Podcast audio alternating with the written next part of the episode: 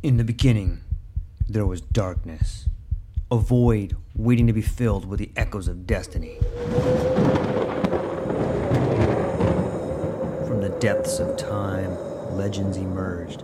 Heroes forged in the fires of adversity, their stories etched in the fabric of eternity.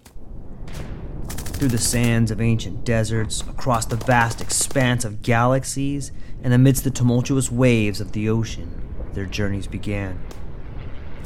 But amidst the chaos, there arose a whisper, a call to action, a beacon of hope. Now, as the world holds its breath, a new tale unfolds, a story of courage, of triumph against all odds.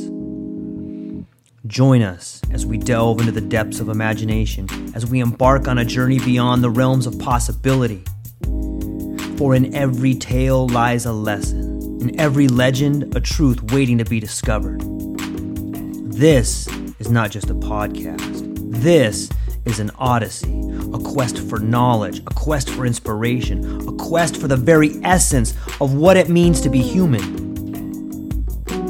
Welcome, dear listeners, to a world of infinite possibilities. Welcome, dear listeners, to the True Life Podcast.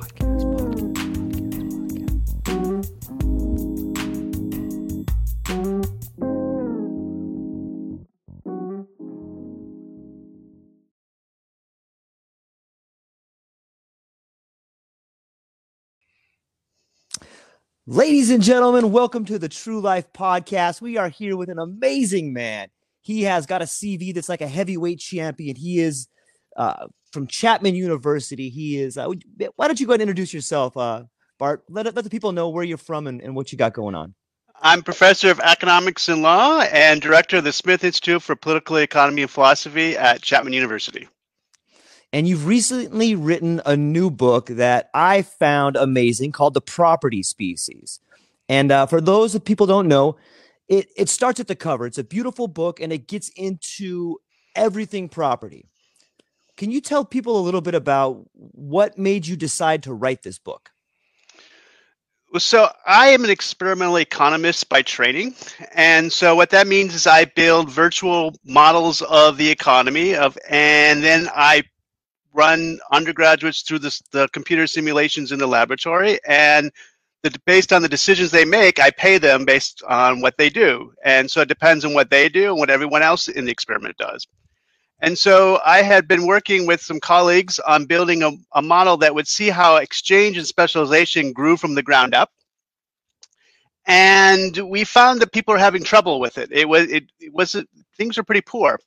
And so um, some of our colleagues in reviewing the work asked said, well, one of the reasons they're not trading as much is they're you, you're not enforcing contracts. There's nothing in this virtual world that is produce stuff and they move it around and, and, and from one house to one field and things like that.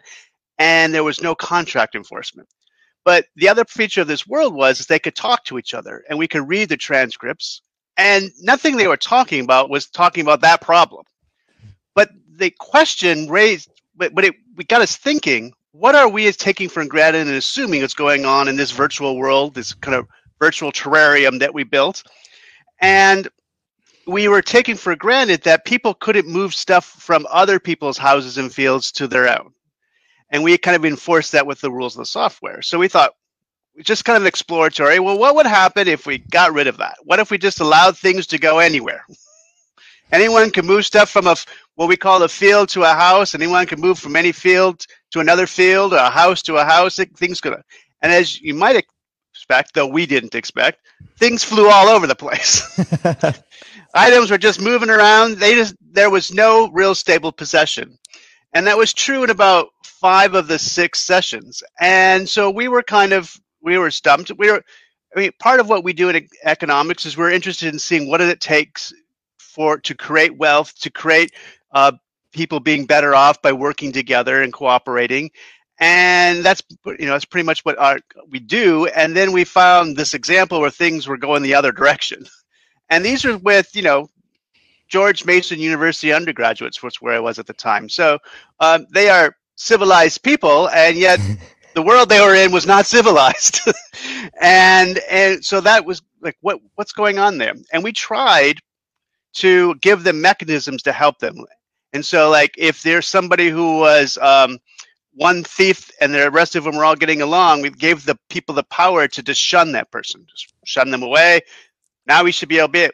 The problem was you give them that power, they feel like, oh, I want to shut myself off from everyone. And so then the economy was poor because no one was trading with anyone. No one was stealing, but no, they also weren't trading. and so it, we tried different things like that to help them, and none of it none of it worked.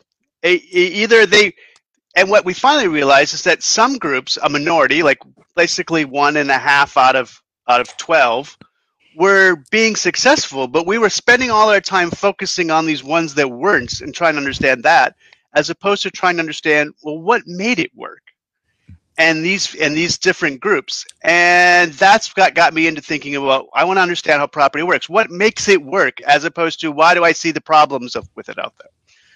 And that was i started reading some philosophy then. I'm an economist. I'm not haven't i didn't wasn't a philosophy major as an undergrad. I was a math major as an undergrad. And so i you have to read john locke if you're going to study property in the western world and I also have been reading Adam Smith, so I read his contemporary David Hume. And that's when I realized that the language they were using to talk about how property comes about was always in terms of property, not property rights, which is the modern way it's talked about. And economists will, you know, we in our principles books will introduce property rights, and we'd say, well, the government enforces this people from keep people from stealing, so that I want to you know become a restaurateur. I want to i want to write and sell music. And but that didn't seem right to me in some way because you know there people had to solve this problem long before there was a government saying all right um, you can't steal. And the other intuition was kids don't not steal things because they're afraid of the government. they do it for another reason. So what's that connection from when you are a kid to when you become an adult? And then it has to have something going on there. And that's when I realized that this idea of rights was pretty much a modern, you know, large polity kind of concept. And that's how economics is organized around. But how we got there had to start somewhere much more humble. and that was what I wanted to explore in the book. I think you did a great job and it's it's always fascinating to me to see the way people use their linguistic ability to paint pictures. And I think that's what you did in the book. You did an excellent job of crossing multiple disciplines. I felt like I got to learn quite a bit about the philosophy of property rights, the the the behavior of property rights and how the sinew in between those two is the linguistic and symbolic thinking that that happens. And I, I really wish that I, I, I got to be honest. When I first got the book, I thought, oh, it's to be an economist book, and, and you know, it's to be about policy and this and that. and you know, I couldn't be further from the truth. It, it, was so beautiful and so well done, and that's why I'm so excited to talk to you. I, I really think that you have hit a nerve, and if if the way you described it in your book, if, if people could read this and it could become part of the curriculum, I believe that everybody could have a much better understanding of property rights and and and whatnot. Now, the first argument it seems to me that you had to dismiss or or that you thought of was, well, everybody has property. Squirrels have property, crows have property. Can you talk a little bit and maybe address that? Sure. So I work with uh, primatologists comparing undergraduates and chimpanzees and rhesus macaques and, and capuchin monkeys. And so, and I've been to a couple of biology conferences, and I was, and they asked, "What am I working on?" And I say, "I'm interested in property." And then the conversation goes to, "Well, let's see. Well, baboons have property. They organize as harems, and it seems that the males don't go after females in another harem, so they respect them as a property. And they, keep listing all these examples. Um, I learned about scrub jays. Um, so they will hide their, their food in a cache, but if another scrub jay is watching, as soon as the onlooker leaves, the scrub jay digs it up and rehides it as if it's trying to protect it from theft. And, and I'm thinking, okay, so they're saying property all over the place. I also work with and talk with friends in, in humanities, and they talk about how property is something that only some human beings have. It's a modern Western idea. And so uh, there's these two parts of campus that have either properties all over the animal kingdom or only some people have it, and something's not right there.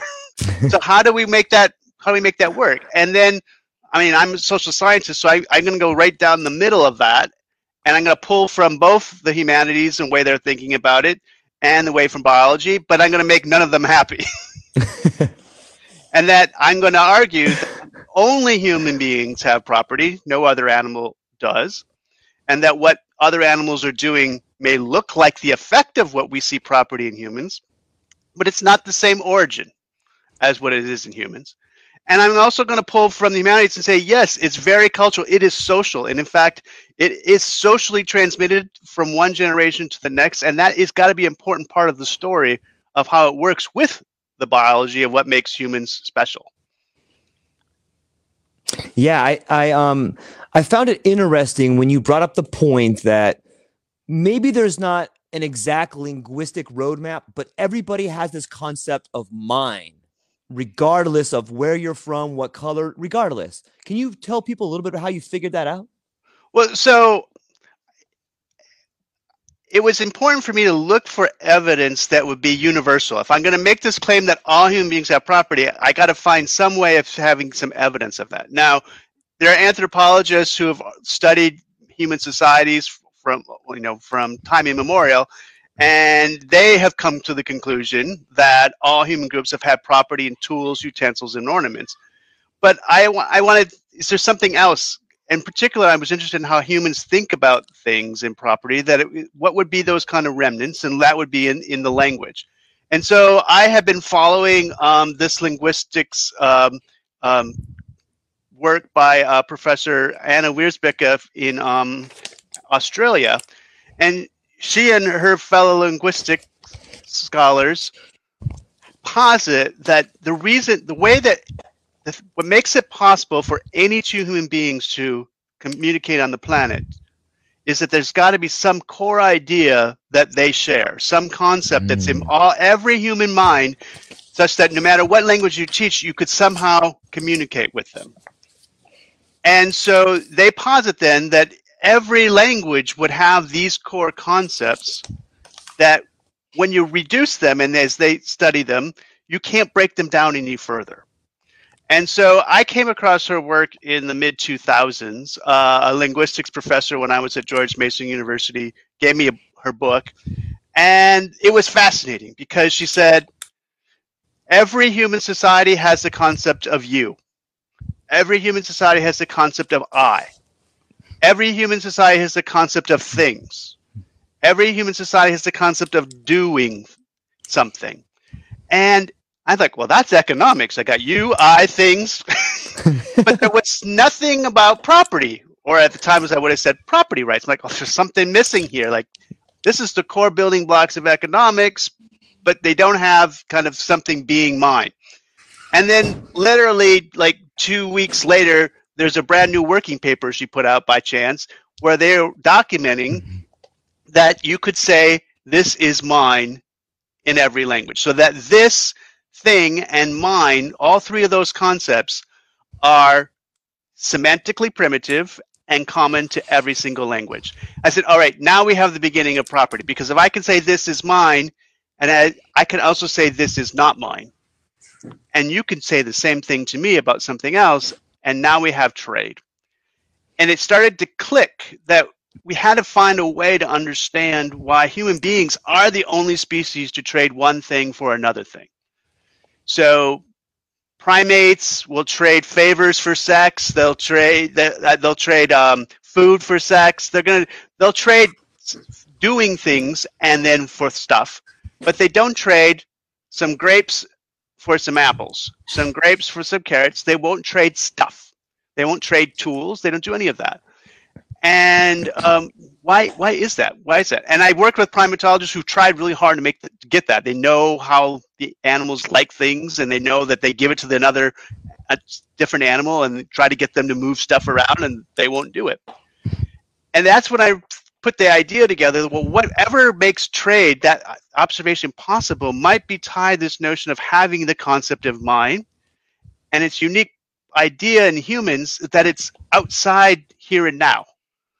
When i say this is mine it's not just about right here right now. I'm talking about how i got to this point. I can make that claim. There are all these people around me who might back me up on that. And mm-hmm. i'm also saying something for the future so that you'll be leaving me alone to do what I want to do with this thing that I call mine. And that and that, and that is actually where most economists stop. They think of it as mm, mine, but that's only half the story. In order for me in my community to be able to call, say that's mine, I also have to respect you when you call say something is mine. Because when I make that claim, this is mine, you're got to have the concept of yours you have to have yours when you're thinking about me. And so yours is tied with mine just in how it works pragmatically on the ground. it can't be unless I'm by myself. In which case, Robinson Crusoe doesn't need to have mine because there's no one else around. And so mine and yours work together basically from that starting point. Also, if we're equals, and I, if I want you to respect my claims of this is mine, I'm going to have to think of yours about things you claim as mine. And that means we can do a bunch of other things once we got that abstract system in place. And that's what's missing in other animals. Sure, they're going to, to fight their territory. They're going to defend their mates. They're not going to let that food out of their mouth. But they don't say to you or any other species, that's yours they may not get into a fight with you, but that's not saying that's yours. That's saying I don't want to get beat up. Right. And that's different. And we and I think a lot of times we want to slip and make that equivalent that when a bear is defending her cubs, that she's basically saying um, um, to, to this interloper, the uh, leave me alone. That's true. But the interloper is thinking, uh, she's saying yours. That's a human way of trying to understand what non humans are doing. And to make that case is I have to argue, and this is why the book, which is kind of named after uh, this book called um, I use the property species to follow in the footsteps of Terence Deacon's book, The Property Species, I mean, mm. the symbolic species. Nice. So, and, and, and the symbolic part was it's important that he argues that no other animal has this idea of abstract thought that transcends here and now. And that's what we're trying when we try to argue that other animals have property, we're giving that same abstract idea and we're planting it in their mind of this other creature. And they there's no evidence that they have that. Now you can teach chimpanzees some basic symbolic thought, but they have to be young and um, they don't use it amongst themselves. They'll only use it with their captors and things like that but um, but they you could get the essence of that, but it's you're not going to get it in any other primate beyond a chimpanzee. So um, I mean, bonobos, sure. Um, maybe they're going to find it in gorillas if they really work at it or something like that. But it's not going to be outside primates, and it's there's nothing in the evidence of what other animals do that you can see them acting symbolically. And I'll put it another way: they don't have the same sign having a different meaning. Mm. So, so when when um, Lewis Carroll talks tells the story of the mouse and the sad tail, like tail sounds exactly the same, but T A L E and T I A T I T A I L are two different things. They point way different things in the world. And how do you know that? Because those T A LE is pointing to other things in the story, in the sentence, and TAIL is pointing to other things, and that's how you pull it out. And so that's symbolic, that it's all upon the relationship of the words and the concepts that pull out the meaning of what you're interested in. And there's no evidence any other animals doing that. And that, I think, then gets us to, to getting trade off the ground. Because when I can think outside right here, right now of this stuff, you have stuff, I have stuff, and I say, this is not mine, this is yours, I'm imagining a future that's not right here yet, where this thing is in you call mine and something else I call mine. And that's you got that's a lot of work to get out of right here, right now. And think about it with your dog or any other animals. They're they're not leaving the present. and they can't do it at will. Like I can at will think, ah, here's a situation. Let me trade my phone for something over there. At, uh, that kind of power is unique to abstract thought. And if you th- think of all the other kind of amazing things that human beings can do, we have uh, we have culture that accumulates, we have art, we have morality, we have creativity of, of re- redefining things and re- putting them together to make something new. Those things, along with trade, all have to have some common arc or story, and that's when I saw that connection between property, economics, and trade, and this idea of having abstract thought. That this puts it all together because property is also moral. Like you, it, th- there's something in a, is a moral claim. It's not just a factual claim. This is mine. I'm also saying that if you go and do something that I don't want you to do, I'm going to be upset. That'll be an offense to me, and I will call my buddies around me to defend me for that and so there's you got to work morality into this as well. And that's that's having an interpretation of an act that we give abstract uh, meaning. Doing something bad to me. Doing something good to me uh, is an idea not just in the moment of defending my cubs as a bear might do but standing outside of that saying it's not just here not just now this means something more. And I'm drawing on past, I'm drawing on human experience yep. from that. And I'm also thinking about the future uh, regarding it. Bears, they're not thinking of, oh, uh, they're just thinking right here, right now when, when, uh, when, uh, when you walk between them and their cubs, uh, get away from the cub. it's so fascinating. Like there's so much in there that you just said. And I want to come commend you too on, uh, as you were speaking, it really reminded me of you threw in some really nice segues into other books that you reference in your book. Like you talk about Lewis Carroll, and then like one of my favorite books, Flatland, which gets us. That's such a great book. I wish more people would read it. it. But it gets us into what you were talking about about moving freely through time, right? If if you have want to trade and the word mine or thine can be from the past, our family owned it, or it's going to be mine in the future like this is it's such an abstract thought. It's no wonder why with different cultures and different traditions, we see so many people quick to turn to violence on the topic of economics or or trading or the guy with the spear that you talk about in your book or how the uh, guy from Mars might see us there. It, it, also brought up the point that I uh, I thought was a, a fascinating story was the call from below. If we could just stay on this topic for one more second, could you explain to the people what the call from below is?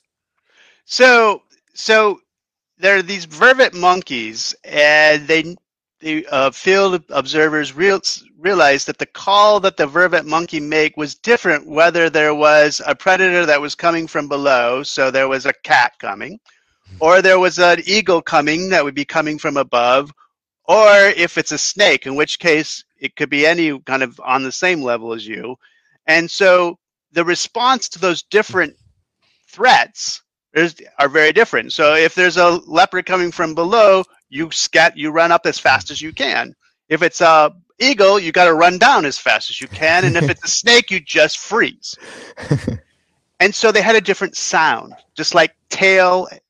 They had tail, and then they had quail, or they, they, they had different different sounds. But they didn't have tail for both a hawk or an eagle and a leopard because then you'd be doing the wrong thing in half the time. And so you have to have a distinct sound, a distinct sign to go with that particular threat. And so the threat in that case always depended on in having that specific stimulus. It's got to be an eagle if you're going to have a running down. It's got to be a leopard if you're going to be running up. And and so and you can imagine then if some reason all the leopards disappeared, you would never then hear that call ever again.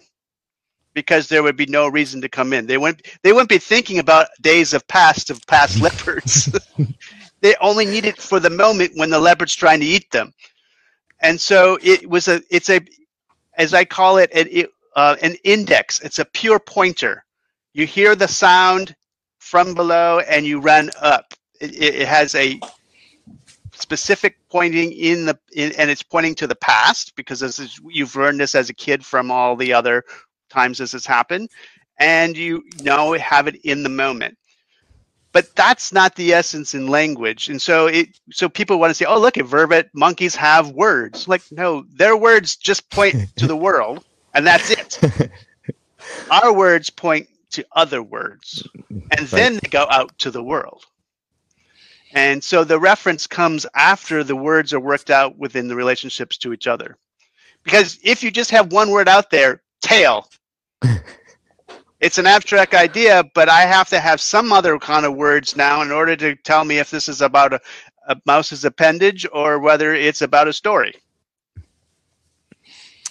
Yeah, it's a great point. It, sometimes it makes me wonder why is it that we it seems I hate to say this, but it seems that as we get older, we get lazy and we no longer want to manipulate the symbols for ourselves. We allow other people to manipulate those symbols and tell us what things are.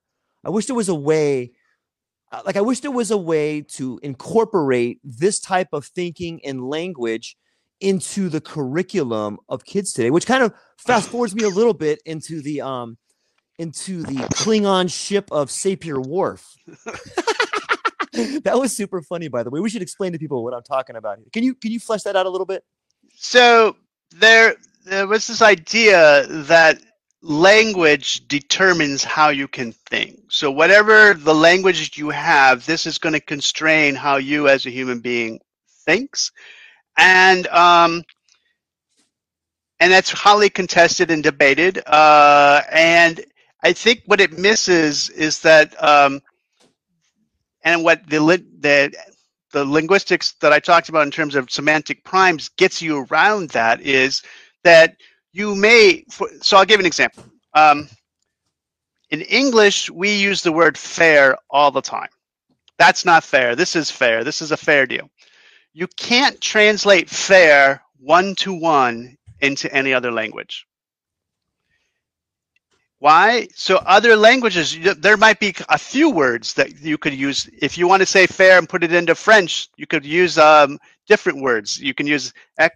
I shouldn't pick a language that I'm not expert in here, but uh, but um, but so in Spanish and in all these Romance languages, you can use basically a word for just or equal, equitable, and you can see how depending on the context, one of those might be the use use the word fair. But fair is separate. Fair has a connotation of being people on equal playing equal levels, as opposed to just, which is about something above you. And so the so the idea is now that in English we use this word fair has all these kind of concepts built built into it. But just because no other language has it doesn't mean they can't think with that idea of fair.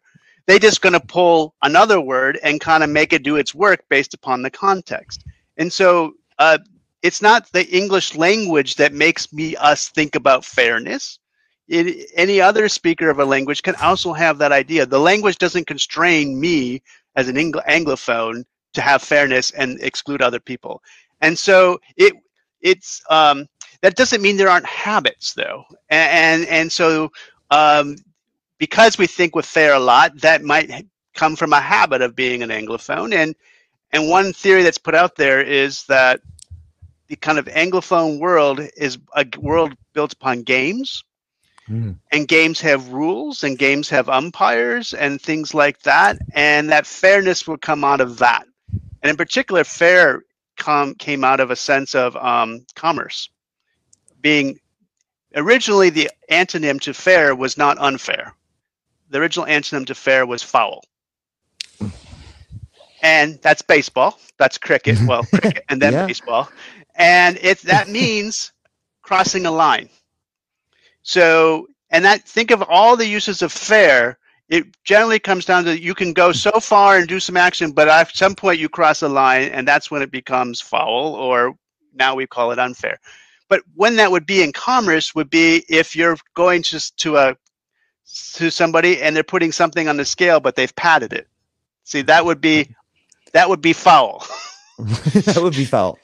And, and, so a fair merchant is one who is not going to do that to you. And now fair has kind of evolved from that point to be more about outcomes as opposed to process. But originally it was all about process, about how you were going up to the plate. Everyone can go up to the plate. Now, when you hit it, you got to make sure it's in the in within the field of play. Yeah, I think that that's a that's a nice segue into. First off, what I know nothing about property. When I read this book, I really felt like I learned a lot, and I think a lot of people everybody should buy this book, The Property Species by Dr. Bart Wilson. I think you will learn a lot about property. And as we talk about language, I learned that there's a big difference between what's in property and what I have property in, and the different prepositions there. Can you talk to people a little bit about that? So, so the idea I had to have an idea of how humans came to have property, but yet tie it back to our, our evolutionary past. And so the observation from anthropologists that every human society has property in tools was that key. And so, how is it that what what happens when we make a tool? And so, um, think about um, a cane, and you close your eyes and you're tapping around, and you hit the leg of the table. What you do is you feel the table leg. That's what you think you're feeling. But what actually, if you want to look, break down what the sensational input is, it's the handle in your palm. You didn't actually feel the table. Your mind reorganized the um, sensory input so as if you are in the particular cane. And I think that's true when you play, um, you know, play sports. You know, you are you are not you're feeling the ball through the bat, mm-hmm. and and and so even the bat is a part of you. And so you are inside of it, but that means there's it only goes so far, right? It's only the king goes so far in the world and then outside you're no longer in it anymore. So tie back to the abstract thought. If I put that tool down, but I was in it, but I can abstract it from here and now, I can still keep myself in that I can think of myself of being inside that tool. And so that's how I mean I think that's how we integrate our feeling with the, with the things that we do. We are inside the tool in some sense, our abstract way of thinking about it.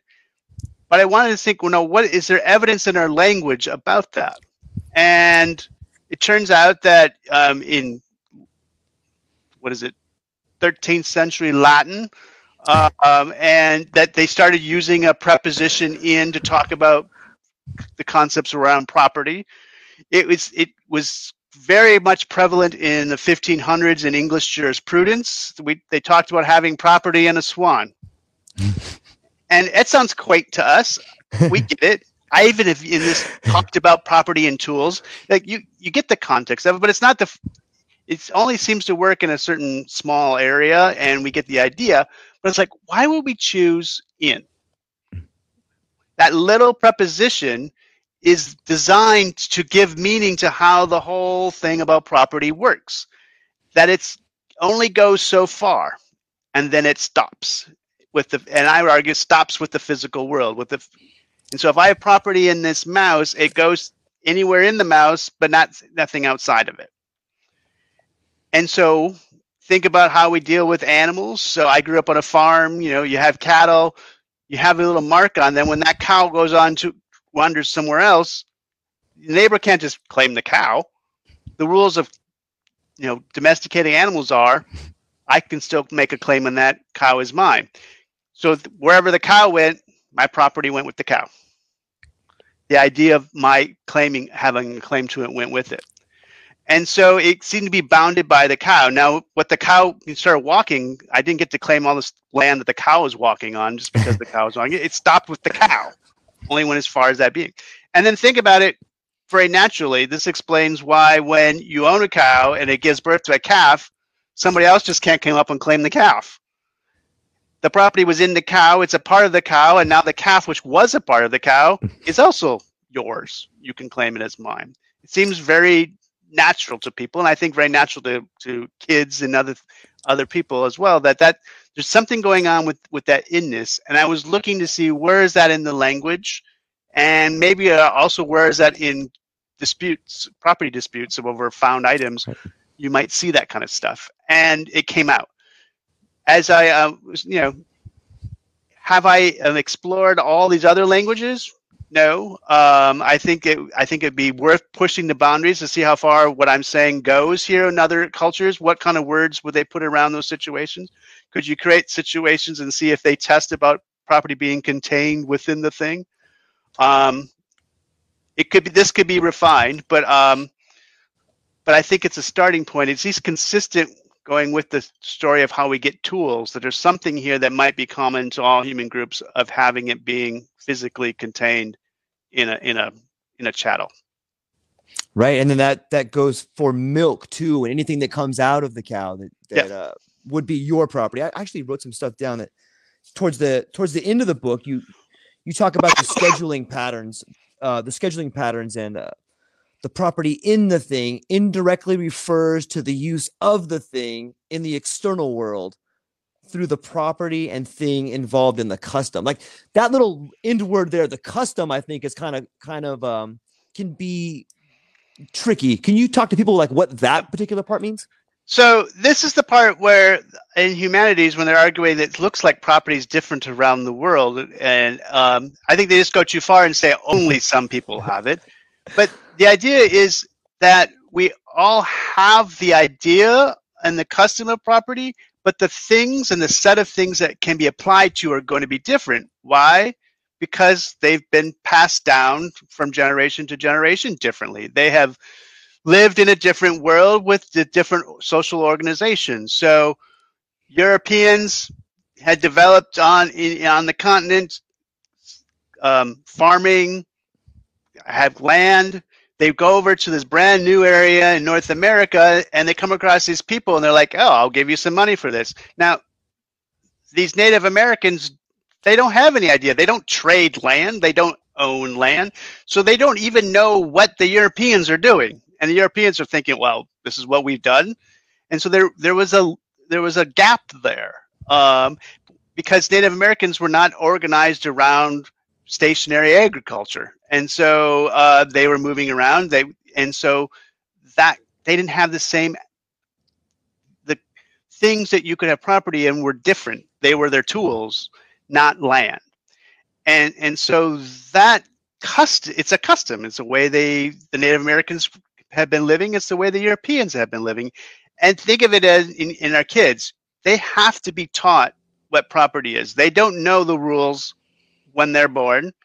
They, they learn the word mine all on their own, and they will pick up something and claim it mine, even though no parent has taught them that. So that's the, I would argue, the kind of universal genetic part that's somehow in in um, the the their brains are constructed in such a way that the social world they live in will give them the concept mine.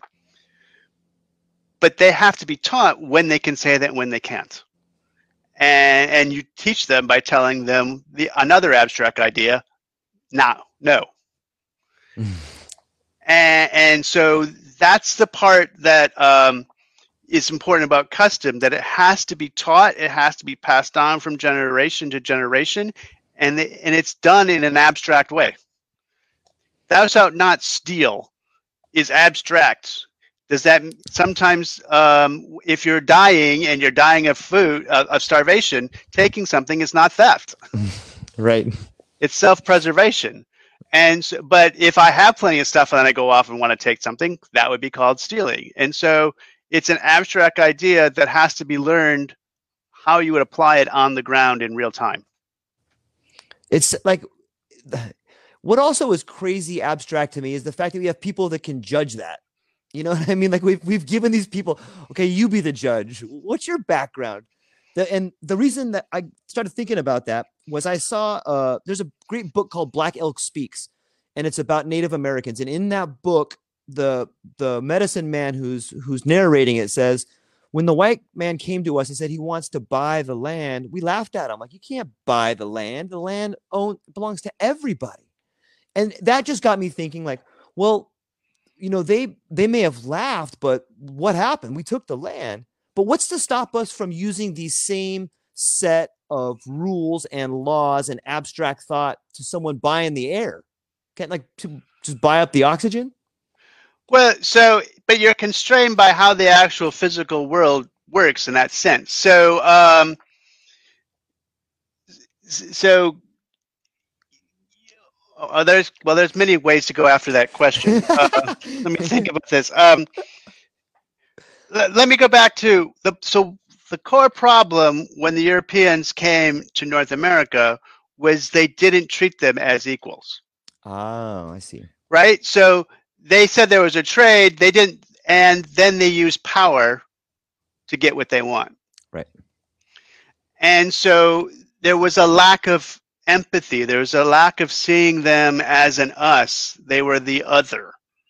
Mm. And that is, you know, think of in, of history.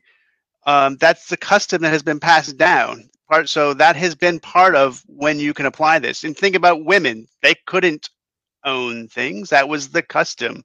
We had to the custom can evolve though, and that's I think the important part of recognizing property as a custom. It can change, and as we decide that to include the we as being more and more people, then how it gets it worked out will be different, and how we use power will be different.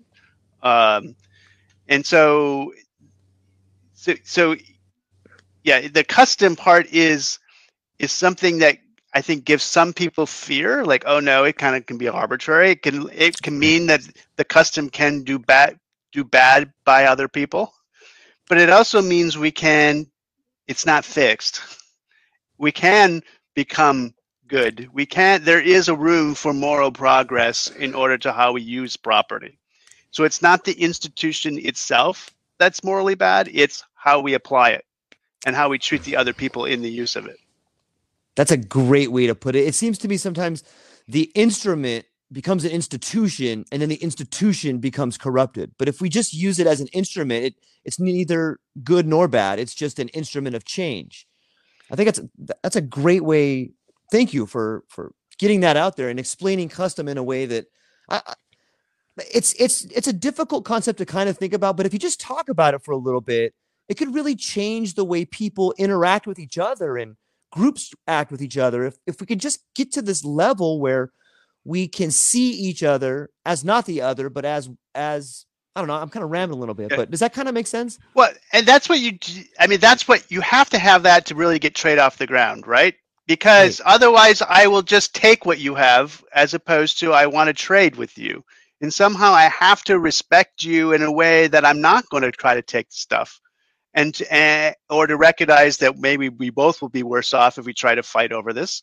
Um, but I have to at some point treat you and that as an equal as an equal person in this transaction, and that's that's a beautiful thing I think about commerce is that it makes us equal. Um, now, does that mean we always are equal about it? We always treat it that way? No, no. But I think it has that potential if we can just put ourselves in the shoes of the other people. Why would this be good for you if I go through this transaction?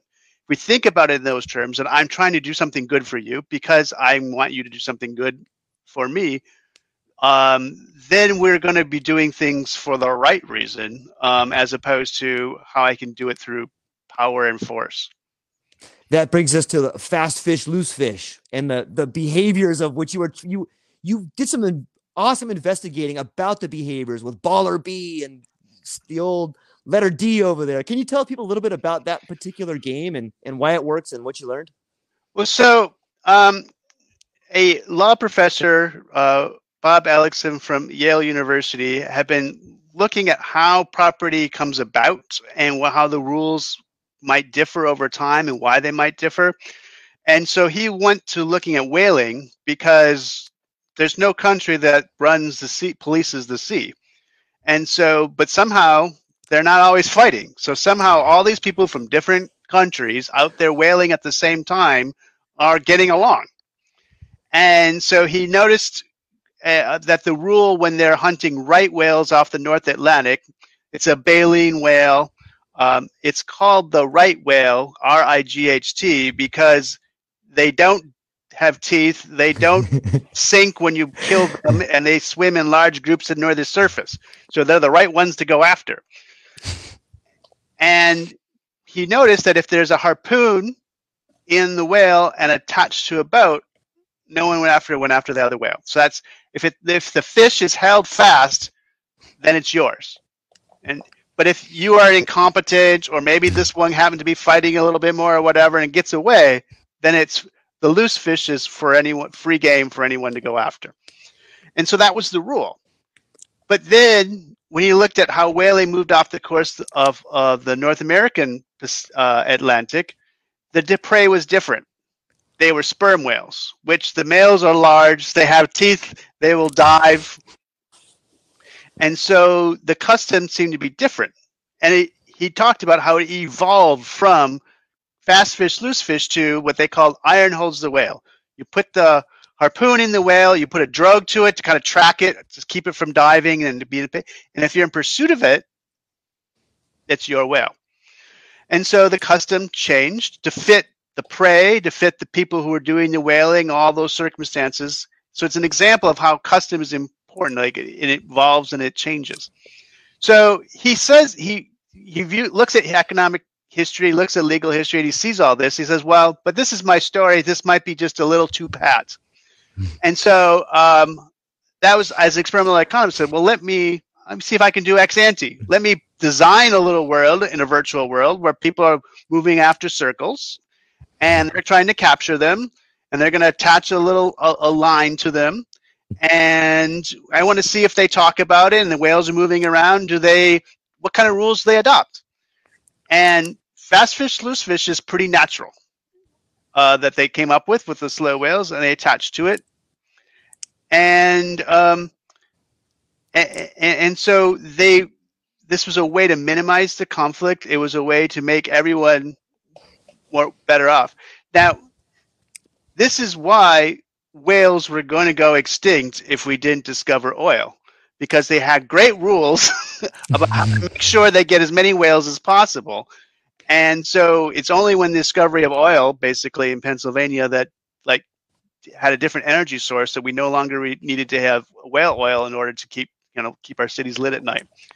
But it's those rules that they come up with on the ground that somehow has to have a common connection. As as you mentioned earlier, we have to understand the minds of these other people. We have to understand mm. that when I do this, they're going to read this situation, they're going to see it and interpret it the way I am interpreting it to be myself. And that is, um, I think that kind of abstraction is important to really get that off the ground. Yeah, that it, it is. It's fascinating. Just the whole concept of like the the the abstract framework.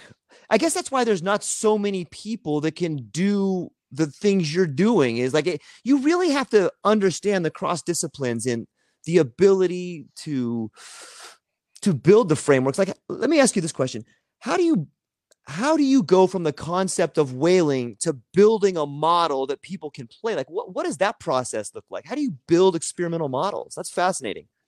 Well so um, it was partly a response to a prior the prior experiment that i kind of opened with kind of the house and the field and things moving all over the right. place. It was a very abstract in a world kind of setting, and then we didn't know what would happen, and then we couldn't figure out what was going on when it when we did see it. So I thought history is going to be guide for me, and, and I'm going to if I built this world and I can't find any fast fish, loose fish, then I'm I'm doing something that's not capturing the essential elements of the naturally occurring world in my virtual world. And I wanted to get that baseline do what I needed to get that baseline, and then I could start asking other questions of it. So it so so we had the circles moving around. I knew that was important, like a whale moving.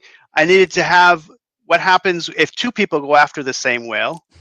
I needed to build in the con- the consequences of conflict, and so we made it really, really. Um, it was pretty. So if two went after it, they lost half the whale. They lost half right. the value of it. And if three went after it, you would you would lose um, two thirds of it. So it was really painful if you're going to go fight, which is important because if they still fight, it's because it's not because I haven't made it painful for them. They they want to fight.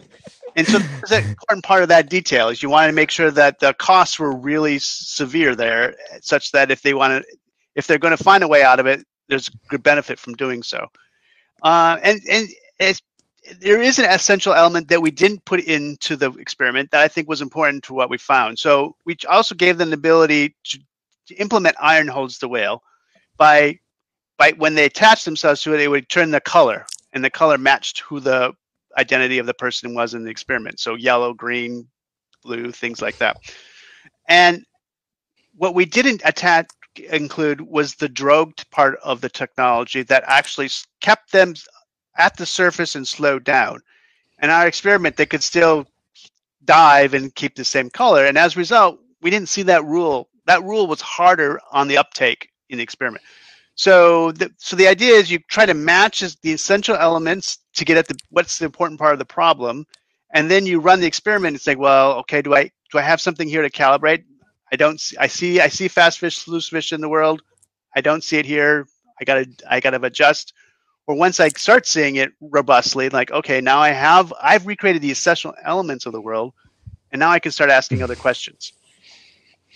Have you been able to see like let's say you build this model like the fast fish loose fish or perhaps you've had other experimental models that you've used have you been able to extrapolate like techniques and then apply those techniques to the real world and, and see the same type of change there well so it really depends on on the problem you're you're studying. So earlier in my career i was working on problems of electric power deregulation.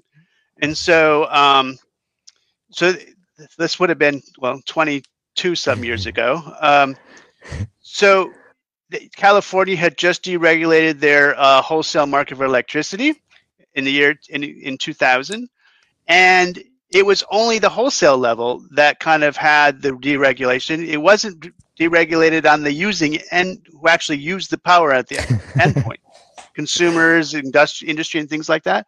And so what so what happened there? It happened to be a very hot summer and we realized like there's no way as the price goes up and this is an central point of prices that when prices go up it's a, tell, a signal for me to cut back and if prices go down that's a signal for me i can buy more well what happened was the wholesale level prices were skyrocketing but the retail customers only saw that 30 days later. And they got upset. And they had no way to cut but more importantly they had no way to cut back in which case that's why there were blackouts. So we designed an experiment where we allowed the wholesale comp- uh, sellers of power to um, sh- to to shut off or interrupt the demand of people in exchange for a low price. And as a result, you get rid of the volatility, you get rid of the blackouts because people are volunteering saying, well, I'm just not going to turn my dryer on at two o'clock in the afternoon when it's 105 degrees outside. I can do that. I can do that some other way, or I'll, I'll hang them outside. But so it's so in that sense, the experiment was really important connection to the to the external world because we're saying, look, the world the market was deregulated, but it wasn't deregulated as all other markets were. Consumers being able to adjust their adjust their um their um purchases. So so it really that so that's a problem and experiment that was meant to really inform policy people outside the world. You this is how you need to work on this market. Now the whaling market, I'm not I'm interested in how I am modeling and thinking about the world. And that's another way to run an experiment. Mm. I think people are going to act this way.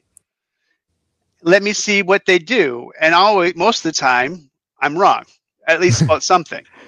And that's the point. So it's about me. I'm modeling the world. I think it works this way. Oh, but it doesn't. Now I got to readjust how I think about things.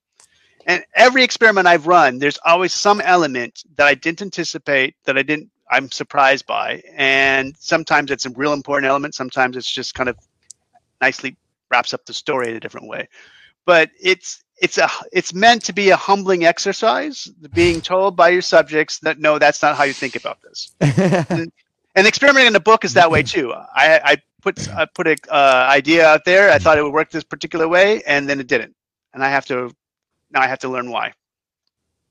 I, I, I don't know if you've you probably have thought about this too, but I think it's so beautiful the way you just explain that. And in the book, you talk about symbolic thought and modeling. And I think all of us as people, we have these models. Like we are doing exactly what you just explained almost unconsciously every day. And much like you we get it wrong you know but some of us don't like to admit that. And we're like that's it's them that's wrong. It's not me that's wrong you know? And um, i want to be mindful of your time. I, I got one question. It's it's an economic question. And it's it's sort of something man i can tell you this because you're a mathematician and, and you might laugh a little bit because i'm not a mathematician but when we think of fractals and we think of this the micro and the macro here's here's my example so at my daughter goes to an amazing school and I love all the people there. And with the economy the way it is, it seems to me that the parents are going, they're paying more tuition because of inflation is coming. And so they are paying more money and getting less service according to them. And then the teachers, they're doing more work and getting less money because of inflation. And both sides are coming like they have the same problem. You know what I mean? It's like yep. tuition's going up. Oh, the teachers have to do more. For every percentage the tuition goes up, the teachers have to do that much more. And I see them fighting on both sides and and and just you know coming at odds, kind of like Baller B and, and just like that group. And that seems to me that's the same thing that's happening in our world today. Is that there's these two forces that have the same problem. What do you see that same problem happening on a grand scale? And and if you do see it, is it going to continue, or are there some things we can do to fix it? Well, well, that's the that's why inflation is so insidious because it affects mm-hmm. everyone, uh, and it and it and it and it is you can see it as the way you put the problem. It's you can ex- understand why both the parents and the teachers, the school, are upset. Yeah, both losing purchasing power out of this thing, and that's and the value of what of that dollar is dropping because of uh, of of inflation, and so um, that I mean, that's that explains why inflation puts everyone on edge because uh, workers are, are feeling that they're not getting enough. Employers are saying, "I have I'm paying too much." Everyone is on unhappy with when money is being deflated or inflated. Yeah, I'm sorry. also unhappy. People are also unhappy when it's deflated, but uh, that's the, that's the whole trick of monetary policies: how not to get into either one of those areas. Yeah, it seems like a pretty intense balance beam right there. Well, Dr. Wilson, what can you leave us with something that um maybe something that you that you were found out about yourself writing the book and something that you hope the book accomplishes? So I think the most important element about understanding how property works is to understand how it works up here. And it's about ideas. Uh, economists tend to want to think of everything in terms of the costs and benefits, and that kind of determines what happens but the actual process is an imagination. It is a part of our our um, our, our minds being able to think about an idea of this thing being mine, and that gives us great powers in the world to to to do things, to trade and to specialize and sets things up. But it starts basically with abstract ideas, and I think economists are a little reluctant to want to go to something like that because it's not physical and it's not it's not uh, material we tend to focus on the material part of what economics is. And in order to make this work, it has to work with our minds. And that humans are different than any other species in this respect. I think that's, I, it's a very unpopular position to take in biology to, to argue that somehow humans are categorically different. I find that a little hard to uh, to understand when you see that you know we're sending space probes outside the solar system, but something has to be different going on here. Um, we're living longer. Um, what was it in the 1950s? The average life expectancy on the planet was 46. Now it's 73. I mean, no other animals doing that kind of thing, living longer lives uh, around the planet, not just in you would think Western world. This is a planet-wide phenomenon. And I think property is the key to that. I think our, our sense of morality is key to that. I think our art is key to that. And, and all of those things are what make it possible um, to be a human being in the 21st century. Awesome. I, I, um, I was going to tell you too, I think you could make a series out of this book. It seems to me like if you look at, you know, Star Wars or all the great, even the books that do really well, they seem to be series, and I, I think that you could branch out here. I, I would I would definitely read and promote a, uh, the property species crypto or the property species cultural. You know, there's so much you can do there. I hope I I hope you do that. Like you should totally make it a series and, and launch more books on it. thank you. I thank you so much. I uh, I. Uh, I, am pleased that uh, people are reading it and uh, and that you enjoyed it so much. It really, as an author, there's no there's no more special thing to hear. Nice, nice. Well, um, where can people reach you at? And and I am um um my website is uh bartjwilson uh dot com. Um, if you just type Bart Wilson in Google and maybe Chapman, I'm sure I'll come up. I'm also on Twitter at Bart Wilson. Fantastic, and I got all your links below, and people can check them out. Thank you very much for your time, uh, for Bart, for coming out and uh, I really learned a lot. And I really think that if people take a few moments to read this book, it'll change the way you see property. It'll change the way you see language and you'll learn about linguistic primes and, and there's so much value in there. And I, I appreciate you doing this and spending some time with me and my audience. So thank you. I hope you have a great day and a new set of books. And you're welcome back on this podcast anytime. Just reach out to me. Thank you very much for having me. I appreciate it. It was a great time. Thank you very much. Have a good day. Okay. Bye bye.